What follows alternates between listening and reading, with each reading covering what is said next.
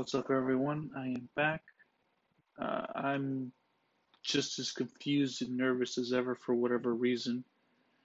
Uh, but instead of doing the financial stuff first, I want to just chime back into the more philosophical and psychological stuff because that's I just find that more interesting. I, I not that I'm saying finances isn't interest finances aren't interesting. It's just it's it's more complex because hum, humans are what control finances, and I want to I like diving into the the first sources than just the sources that everyone thinks about. I don't I don't know if that makes any damn sense. But anyways, I wanted to talk about today. Um, it's a paper I wrote a long, long time ago, maybe like two years ago. I don't know when exactly the thing got updated, so it, it doesn't tell me exactly when I even started the paper, but it was about how humans are very locust like, in which we we have different brains when we're alone or when we're in, when we're in a group. So this paper that I'm gonna read out, uh, it, it's a quick one. I didn't, I never got to finish this one. So, but it was interesting what I wrote. I was like, huh, I was onto something, but for whatever reason, I never finished it. And I guess I'll add on to it, you know, saying more random crap after I read it. But it was um, it was interesting definitely gives you a different point of view when it comes to what it means to be selfish and so on. So, enough about explaining it. Let me just read it out and then I'll throw more information about it afterwards. this is the first paragraph that kind of explains what I'm going to go into. So it is often said that the that human beings are selfish creatures. You hear that all the time. People are only for themselves, and so you must do the same, otherwise you'll find yourself being used and tossed aside. I don't understand this statement of human selfishness due to the fact that history says otherwise it's quite clear through observing, you know, human creativity. We're all very social and very much willing to do what's best for each other rather than just the individual. But this statement of selfishness cannot be thrown fully aside. I've come to the conclusion that just like locusts, we transform when placed in an environment with others for extended periods of time. When a human being is also alone, I do believe the statement of human selfishness, but when it is placed among. Oh, wait, I misread that. I have come to the conclusion that just like locusts, we transform when placed in an environment with others for ex- extended periods of time. When a human being is alone, I do believe the statement of complete human selfishness, but when placed amongst in a group, that selfish trait transcends the individual and instead is placed onto the group. Ha okay, glad I clarified that part. It didn't make sense earlier. So the next section is going to be on the individual in which I dive on that individual part. And I want to get into that last sentence I just said. Um, the complete human selfishness, but when placed amongst a group, that selfish trait transcends the individual and instead is placed into the group.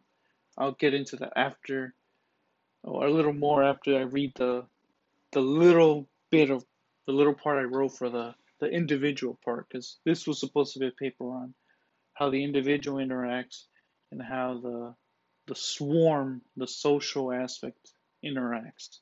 And that's the part I never got to, but I'll, I'll see if I could get into it right now or after I read this section.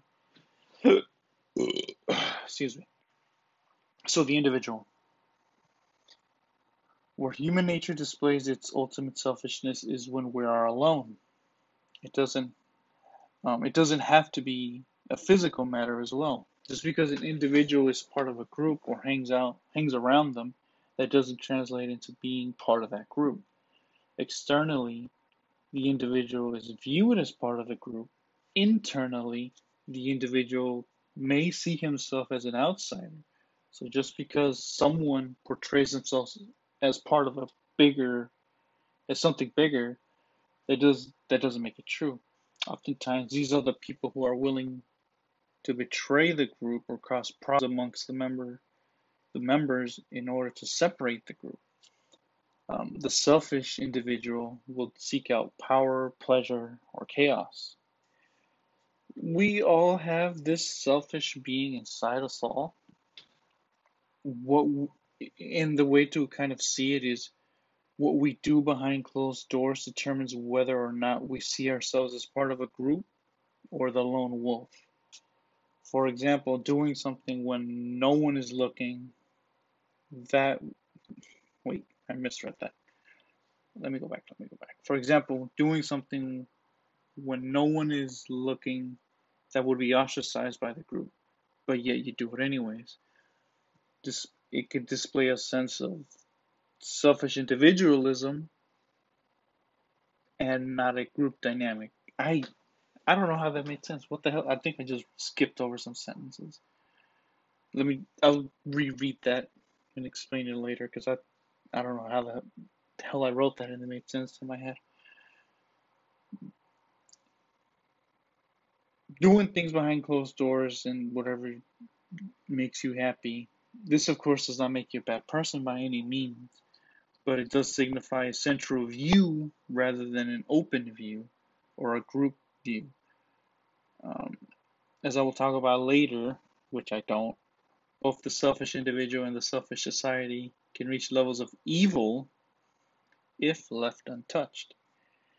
As stated, when we are alone, we display the ultimate selfishness, whether through pleasure, pride, gluttony, imagination, and so on these are the moments that display our true nature as the individual. So think for several minutes about the things you do when no one is looking, while the doors are closed. Um, will your wife, while your husband and wife are away, will your friends or co when your friends or coworkers aren't looking, would they criticize you? Would they be disgusted? Would they never see you again after they see what you do? Um, how about we flip it? Let's just forget that someone else is criticizing you. What would you do if you caught someone crit, um, you caught someone doing exactly what you were doing? Um, would you be disgusted? Would you never want to see them again? Um, would you avoid them altogether afterwards? Which is the same as what I just said. I, I don't know what the hell I was writing. This needs to be proofread a lot. Um, now, like I said earlier, this doesn't make the individual a bad person.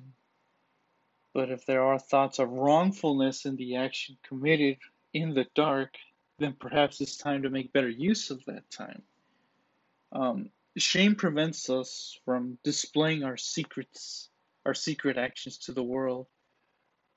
But once a threshold is reached and that shame is no, that shame no longer becomes an issue, then the then the individual goes from hiding secrets to potentially becoming a monster. Which you know, this is a gray area though. Um, due to the nature of confidence, it can build.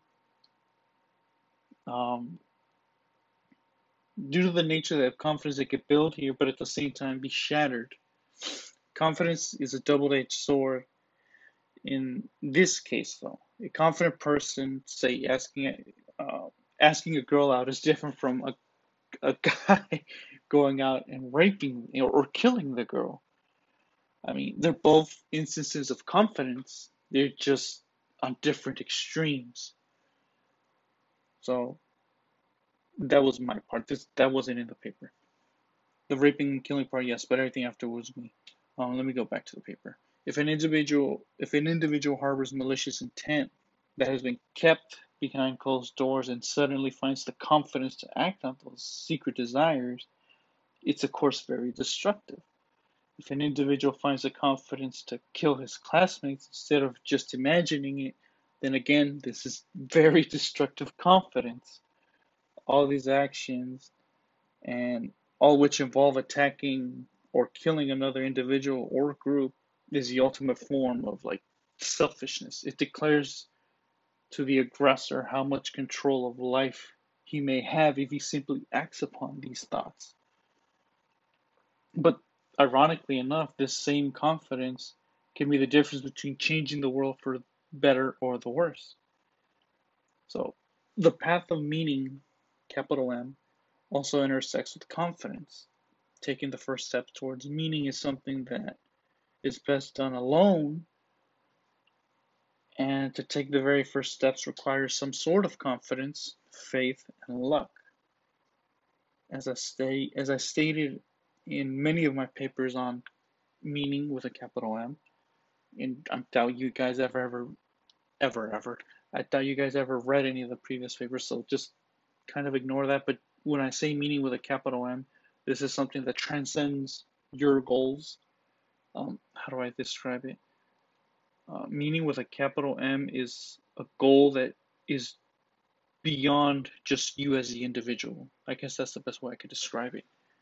It is something that you cannot fail because failing it doesn't just um, fail you; it fails many others behind you. So it's it's a bigger goal than just you know you wanting to do something. No one knows about it. You fail, you just move on, and no one cares. That's meaning with a small m. Meaning with a capital M is something where once you fail, everyone fails, or there's disappointment. It's it's bigger. It's harder to drop that disappointment with capital M meaning than it is with the small m meaning. Um, where was I, anyways? So isolation for quite some time can take its toll on an, on an individual, especially if they aren't used to relying upon themselves for answers. A lack of confidence will lead the individual towards outside influences, in which anger, depression, misinformation, and death can follow. It is here during these critical moments of questioning oneself that the individual must make a decision. A system, a ritual, or an epiphany is born that will flow that will flow, that will follow the individual for the rest of their life. Here is where selfishness plays a double-edged role or double-sided role. It is often said, wait, that selfishness is wrong. Conversely enough, though, depending on the situation, it can actually be quite beneficial to the individual. Say, for example, I want to help the homeless. This is my example that I use. It's it's a more personal one, but I, I hope the point gets across. Say I want to help homelessness in the far in the most far-reaching way possible. I can of course take time out of my day and help the homeless shelters, but in the grand scheme of things, this will take much time for anything significant to show effect.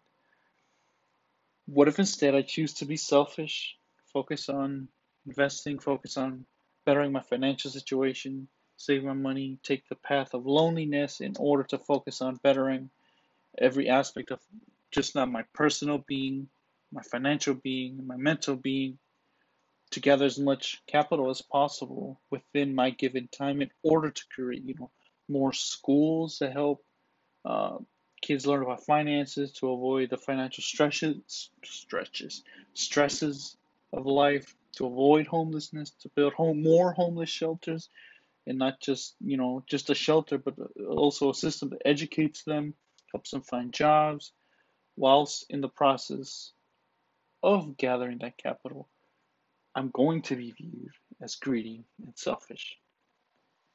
So that's the individual part that I wrote about. And it's interesting. I I read that and I was like, man, that's I was on to something. That was that was pretty good. So I guess this this is post. So everything I'm going to be saying is outside of this paper. This is purely my changed perspective on things. so let me get into this the social aspect because I, I didn't touch upon that at all. So when I said the the the selfishness transcends the individual and instead is placed upon the group. So you see this in teams, sports teams. Now, I wear this is me. I wear many hats from many different teams, and I always get weird looks from people, and they always ask, "Who are you? Who do you root for? Why are you wearing that hat? You shouldn't be wearing that hat. You live in this area. How come you're not rooting for this team?" And blah blah blah. Oh, are you from that area? And I always tell them the same answer. No, I just like the hat. I like the design. But this shows you just how much the selfish group extends far beyond just the individual. If I can't wear a hat without being looked at funny, that just shows how um, selfish that group is. Um, it's instead of the individual fighting for his personal goals, he's fighting for the team's goals, and he's being adamant about it. He or she. Um, but at the end of the day, it is just a hat. There's there's nothing significant it. It's just a hat. It just has a logo on it. That's it. so th- that's kind of my example of how that works. And that's the the swarm aspect. That's the individual that gets caught up in the swarm and turns into um, a locust. So the locust just devours, destroys, and does whatever the locust, the swarm wants. And that's essentially what's happening now. I'm pretty sure that's the reason why I wrote this paper. I, I was starting to notice, wow, I'm, this is happening. This has happened for decades. Uh, but people, once they get caught up in an idea, they get caught up in the idea. They don't want to stray from that idea. They become essentially one being adamantly defending their selfish view, it's technically not one being, it's an entire group acting as one. So you see this with Republicans, Democrats, uh, people who support abortion, people who don't support abortion, gun activists versus the anti gun activists, and blah, blah, blah. They're acting out one individual's idea that's been spread out and been basically consumed until it became this swarm.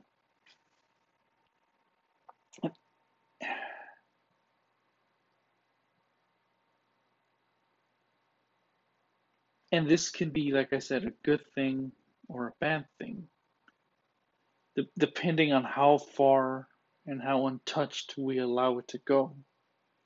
So, usually, you want to place a limit. You want to remind the individual or the group you're an individual. You have your own train of thought. Learn to question your own train of thought. And that's essentially what I did write some extra parts to this paper, which essentially says what I just said and essentially, you want to learn how to have self control. You want to learn how to question yourself. If you just allow your emotions, because that's essentially what a swarm is, well, on a human social aspect, it's just emotions that are out of control and it attracts more people and it makes the swarm more dangerous. And this is obviously mob mentality. And Jonathan Haidt said it best, you know, in the happiness hypothesis. You know, your emotions are the elephant and your rationale is the rider on top of that elephant. Obviously, one is in control of the other. It's not the, uh, the elephant rider, it's the elephant that's in control of the situation. So if the elephant gets freaked out and is going to go on a, you know, a rampage, a stampede, there's nothing the rider can do except wait it out. Unless the rider is really good at controlling the elephant's temperament, but most people aren't. And that's what I wanted to also talk about when it comes to the individual. Um, you want to be able to control your emotions. Do not let the swarm, do not allow the hype, you know, control you, because that's that's where things get bad. Um, this is where you get people who commit, you know, dangerous actions. They they allow that emotion to to simmer down all the way down to the rationale, and then eventually, although illogical, it becomes logical to them because they allowed that emotion to just go all the way down to their common sense and it becomes common sense. So the this would be serial killers. No, actually, I'll touch upon that in a bit. I'm gonna put that aside. This would be people who are consumed by emotions that end up killing someone, raping someone, uh, attacking someone. Because most of the time, people don't just act out all of a sudden. It things build up to that moment. Typically, something triggers uh, an emotional response. It's get, it gets either suppressed or someone forces it down, and it just simmers down there, and they don't talk it out. They don't let it come out in, a safe um, I guess in a safe way. And instead they just let it simmer. It becomes logic to them.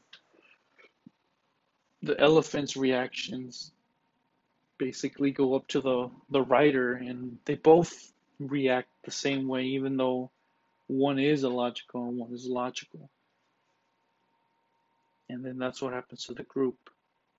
So you have an entire stampede of elephants and you have all the riders behind those elephants trying to stampede everything too. So you have your swarm, you have your locusts, you have your perfect locusts are the ones who don't care about themselves whatsoever and do whatever the swarm wants. So you see this a lot in um, in millennials and the iGeners, which is the next generation after millennials, or the, I think they call them Gen Zs or whatever they call them. I call them iGeners because they came in the internet age, the iPhone age, whatever you want to call it. And these kids, these I, I'm a millennial too, but um, they they're willing to throw themselves completely under the bus if it means the betterment of the swarm, which is very you know communism it's communism, socialism. That's basically what it is, and it it it can be good for the society for a little bit, but eventually it all boils back down to an individual who just would want control of that system. It's happened every time. It, it's human nature if you put someone in power of a system in which everyone doesn't question, eventually someone will start creating their own system out of that system. It will just cascade into dictatorship, into totalitarianism, into, you know, death, into anything else, whatever that person wants. So that's what we want to avoid. We want to avoid the actual swarm, but most people, it's just their instinct to just join the swarm. It happens to me sometimes. You know, someone says, I don't know, um, they they like electric cars. My instinct, because I grew up with older cars, specifically muscle cars, I've, I had a passion for those cars. Um, my instinct instantly kicks in and says, "No, screw electric cars. Those are dumb. Those I'm never gonna buy one of those." Blah blah blah. You know, it's all about gasoline cars. You know, muscle cars. You know, the new Mustang is dumb because it's an electric sedan or um, crossover. So th- those are my initial reactions. That's my elephant. You know, trying to crush anything that you know tries to question its old view, its its its, internal space, its how its world, its how its world is viewed. But then I hey, calm down. It's okay. You know, muscle cars were cool and everything, but you know, the, the world is changing. Um, electric cars, they are definitely going to play a role in the future, but they're not going to play the role that people think it's going to play. Uh, there's there's no way you can have infrastructure for electric cars like that. Essentially, you have to have a garage if you want to have an electric car. If you don't, if you live in the in an apartment and you park in the street, where the hell are you going to charge your car? I hear people's arguments. Oh, you just charge it when you're at work, or you just charge it in like a gas station or an electric station. But it takes an hour or two for the damn thing to even get like half charged. So what the hell? How is that more convenient uh, of an answer than just hey, just get a gasoline car, park it wherever you want, and if you need fuel, less than five minutes, you're done. Move on with your life. So electric cars will play a role, but it's not the role that people think it's going to play. Oh, I'm getting sidetracked. but yeah, um, you want to avoid that that swarm mentality because that's that's all our initial reactions are initially. Yeah, duh. Uh, it's an emotional response. But you sh- try to criticize yourself during that moment.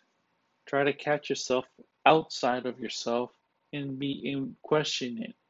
it. That's how I see it, at least. So if I say, say I let my elephant go out and say, yeah, electric car's done, blah blah blah. I'll pause for a quick second, look at it from the outside. If I was a person on the outside listening to me say this, I'd be like, hey, you do realize the world's changing. You do realize they're not that bad. And then I'm like, yeah, yeah. You know what? The world is going to be electric cars. Not to the extent that people think. it's not going to be all, everyone has electric cars. But it is going to change, and the electric cars are definitely going to play a role in that. Um, but not anytime soon. So I'll still have my muscle cars and running obnoxious fumes and loud exhaust and all that. But um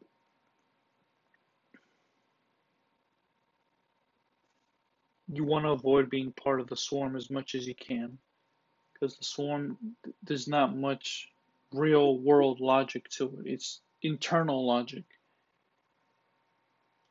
It joining the swarm and not questioning any aspect of it just is gonna make your life worse, more depressed, and just involve you in many problems that you could easily avoid.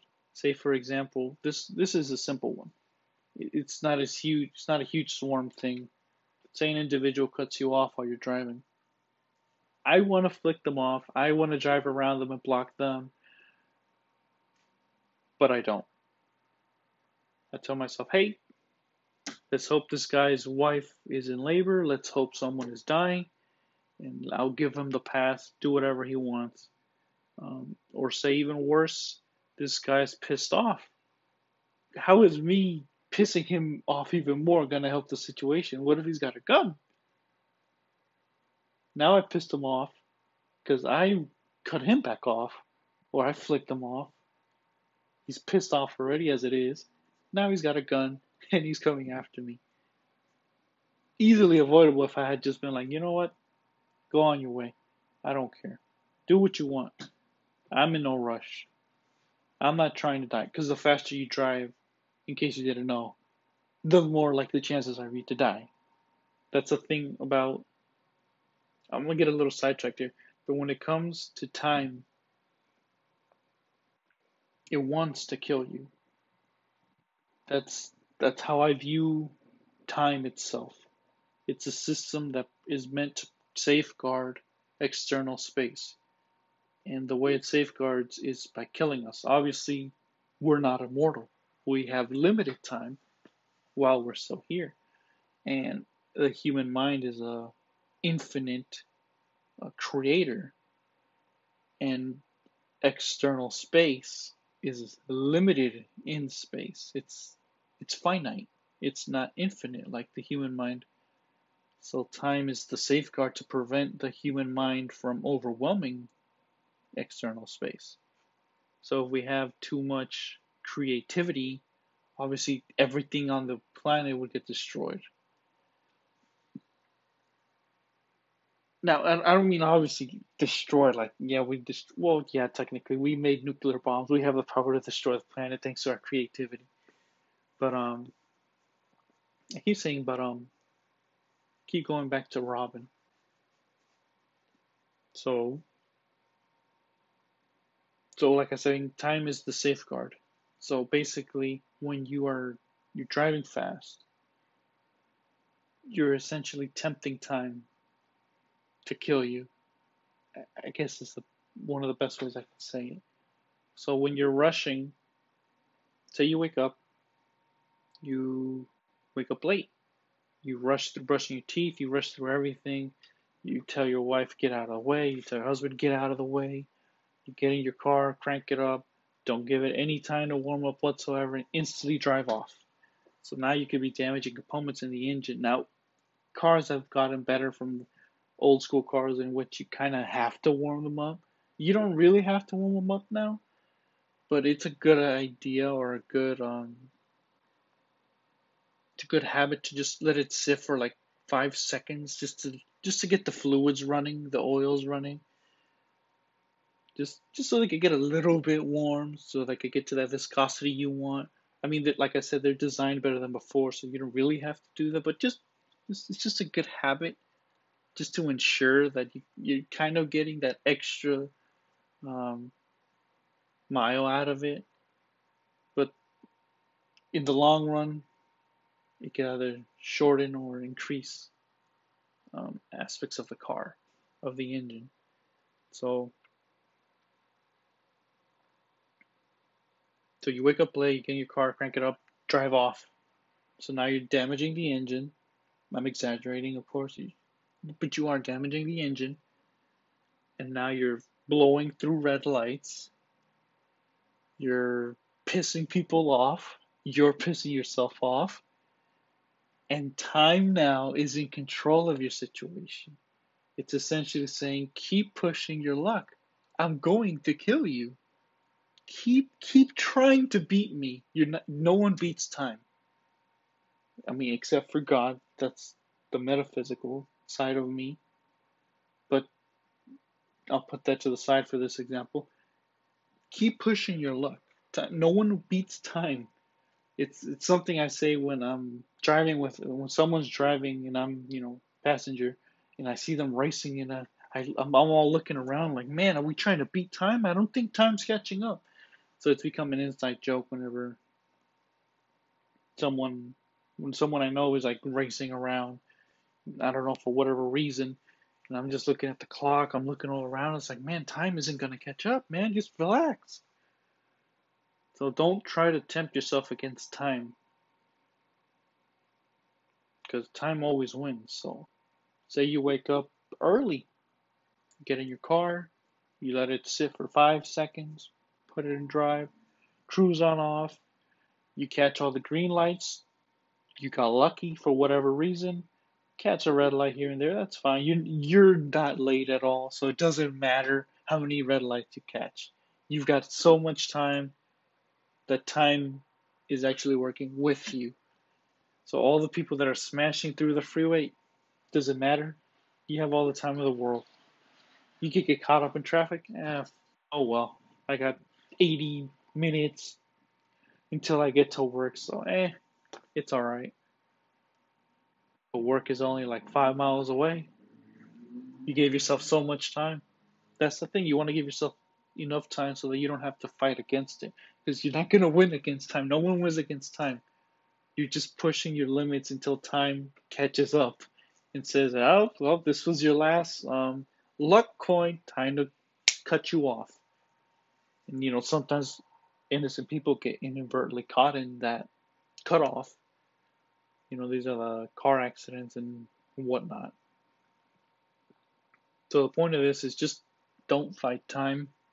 You know, give yourself always work, work with time as much as you can.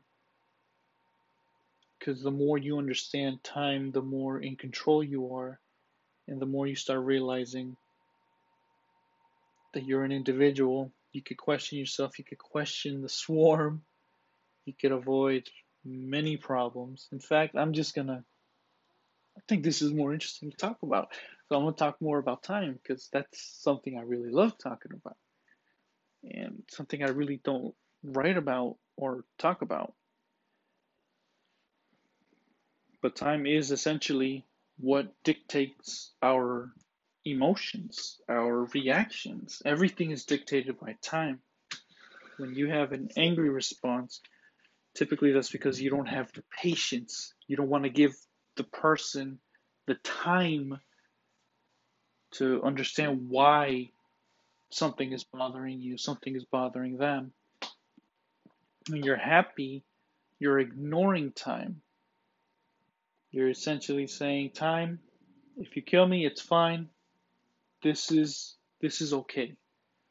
This moment in life is, is so good that I can ignore you and not worry about you coming in and ruining it. That's happiness. But happiness is very short lived. So don't expect that to be the goal in life.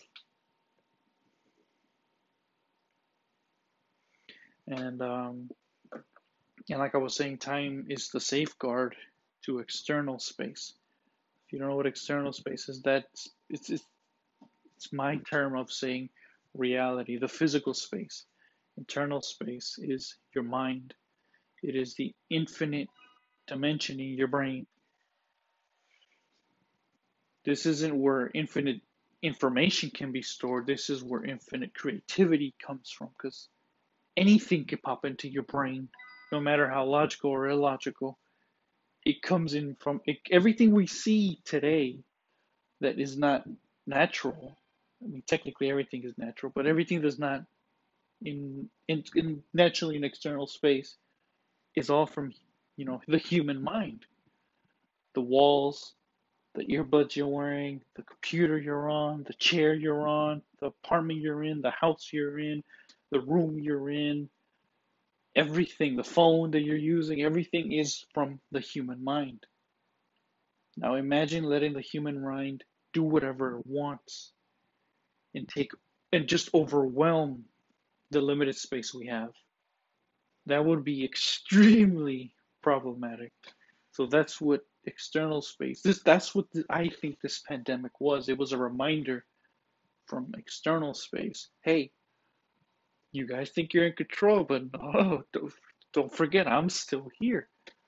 I'm I'm the one in control. You think you're in control, but you're not. Here's a here's a uh, a virus to kill off some of your people to remind you that you aren't in control. Now, whether that virus was man-made or natural, we still don't know.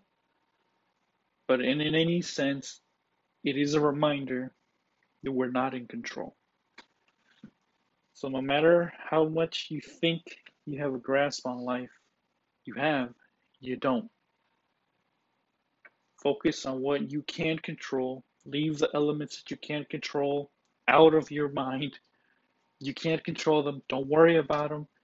Just do the best you can with what you're given and maximize everything you can that's within your control.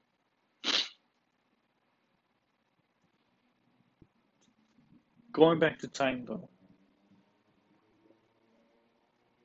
With time, if you can understand that, you'll it'll just make things so much easier in life.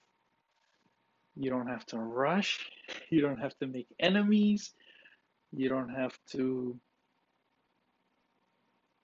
uh, how do I say it?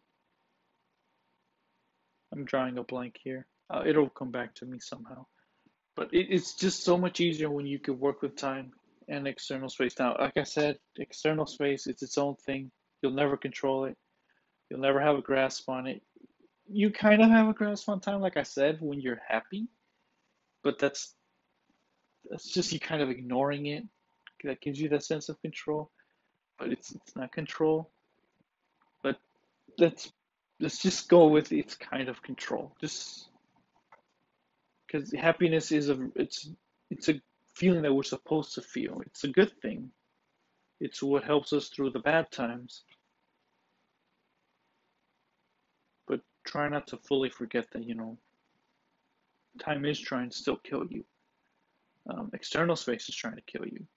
Every day you walk out of the door, there's something trying to kill you, whether you know it or not. Something is out there trying to kill you, um, whether it be the you know the tiny bugs, the germs, the pollen, the food you eat, uh, the cars that are being driven on the road, the animals that you interact with, uh, the meteor that's going to crash on your head, whatever stupid thing you could imagine that could possibly kill you, it's it's out there.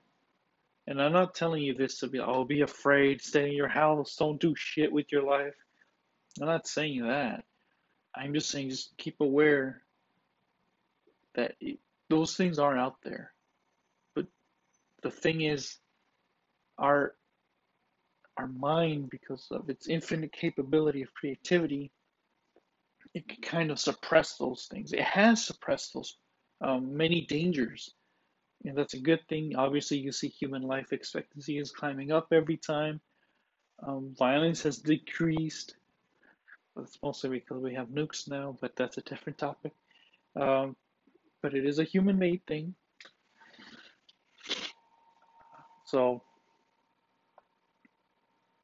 not saying to be afraid of walking outside, but I am saying, you know, just remember, although the human mind has done amazing things and it's somewhat kept a suppress suppress the external space a little, we're not in complete control. We have we put a cage on on life, but we, we can't lock the door on it. So if it ever wakes up and just opens the door, that it's gonna go out no matter what we do. There's no lock that could keep it back. There's no key that could hold the that could lock the uh, the lock itself. So just we have life in a cage, and that's all the best we can do. The the door can't close. So just we'll keep it nice. Um, we'll try to keep it as happy as possible so it doesn't come out and kill us. But that's essentially what life is. Life is a tiger in a cage with a door that can't lock. So it's it's best to be sit, standing on the other side of the cage, away from the door, and feeding it, you know, and making sure it doesn't come out to the other end and try to kill us. So that's, uh, I, I guess that's a weird way of looking at it. So, I guess I have been blabbering on for quite some time. And random things as well, but I guess that's where this is heading, anyways. These are all just random thoughts. That's the whole idea of the podcast to start with just random thoughts. So, I am going to, I guess, leave it off at the 45 minute mark. I'm at 43 minutes ish. So, yeah. Um, hope you found it useful, especially the time part. That's the part I want. This is the whole reason why I want the podcast. That's why it bothered me so much that the financial part uh, is what blew up the most. like this, this, if you could view time differently, you could view finances differently. You no longer have to worry about short term thinking. You just worry about the long term because the long term is where the real money is made, and there's evidence to back it up. That's what bothers me. People just want the short term stuff, which is rare. It can happen. I'm not saying that you can't become rich quick, but it's rare. So instead of going with the rare, fuck, um, the rare, excuse my language, um, the rare event, just go with the most likely event that will get you rich, which is long-term investing. Uh, that's where that's where learning about time can help you it's the time that can teach you about finances. It's the time that can teach you about life. It's the time that can teach you to understand people. It's the time, time that can teach you how to control yourself. Time, time. I don't know how many times I have to say it, but it, it's always, it always um, goes back to time now. getting metaphysical, it goes back to God, but for this example, it's time.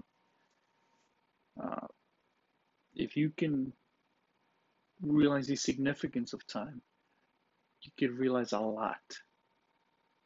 Uh, I try to balance my life with my wife, my coming kids, my friends, my personal time, my research time, my waste time, my try to prepare my body for stress time, which is, you know, just exercising, uh, um, my work time, sleep time.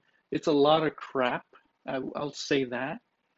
But once you get like a, kind of grip on your time management, it'll become easier. You, you you won't even realize that you're doing so many things just automatically that eventually it's just it's just easy. So just don't be afraid of it, the complexity. Just, just start small. Every day, just, you want to do one task. Say you want to. This is what I do at least. Uh, every day, if I read, it's got to be 10 pages minimum. So that's what I do every time now. It's, it's just instinct now. If I pick up a book, it's got to be 10 pages minimum. I've read more than that before, but for whatever reason, if I'm that day I'm like brain dead or something, it's got to be at least 10 pages. Then I knock out books faster. I knock out at least one book a month, at least one, sometimes two. I don't think I've ever knocked out three in a month, but at least one to two books a month. So that's knowledge right there. Free. Well, obviously, I pay for the books. You're gonna pay for the books too. But that's knowledge right there that you didn't have before. So, you know, try to do one task a day that you kind of don't want to do, but you know you should do. Do that at least once a day. Then do two tasks a day. Then do three tasks a day.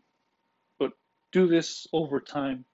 Don't just do one day, two tasks on the second day, three tasks on the third day like one task every day for two weeks, then try to bump it up to two tasks every week and see basically find your limit is what I'm saying. Start small, push yourself until you find the limit, and that's it. That's where you stuck. To me, it was 10 pages. I could read 10 pages without going completely brain dead. So I'm like, okay, 10 pages. Um, when it comes to me writing, I'm currently trying to write a book. I suck. I've tried multiple times to write several books. I've tried multiple times to write several papers. The paper that I started off with didn't even get finished. This social locust paper.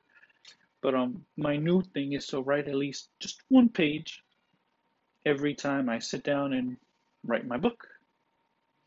So at least just one page. And typically I I finish writing halfway through a page and stop. And then that way whenever I pick it up again, I would just have to write half a page and that's it. I'm done. So you know you you find little ways to cheat your system, but technically you're still accomplishing what you want. Sometimes I read 12, 15 pages a day. Then the next day I could just read five pages. Technically that's 10 because I read the five yesterday. So I got a head start.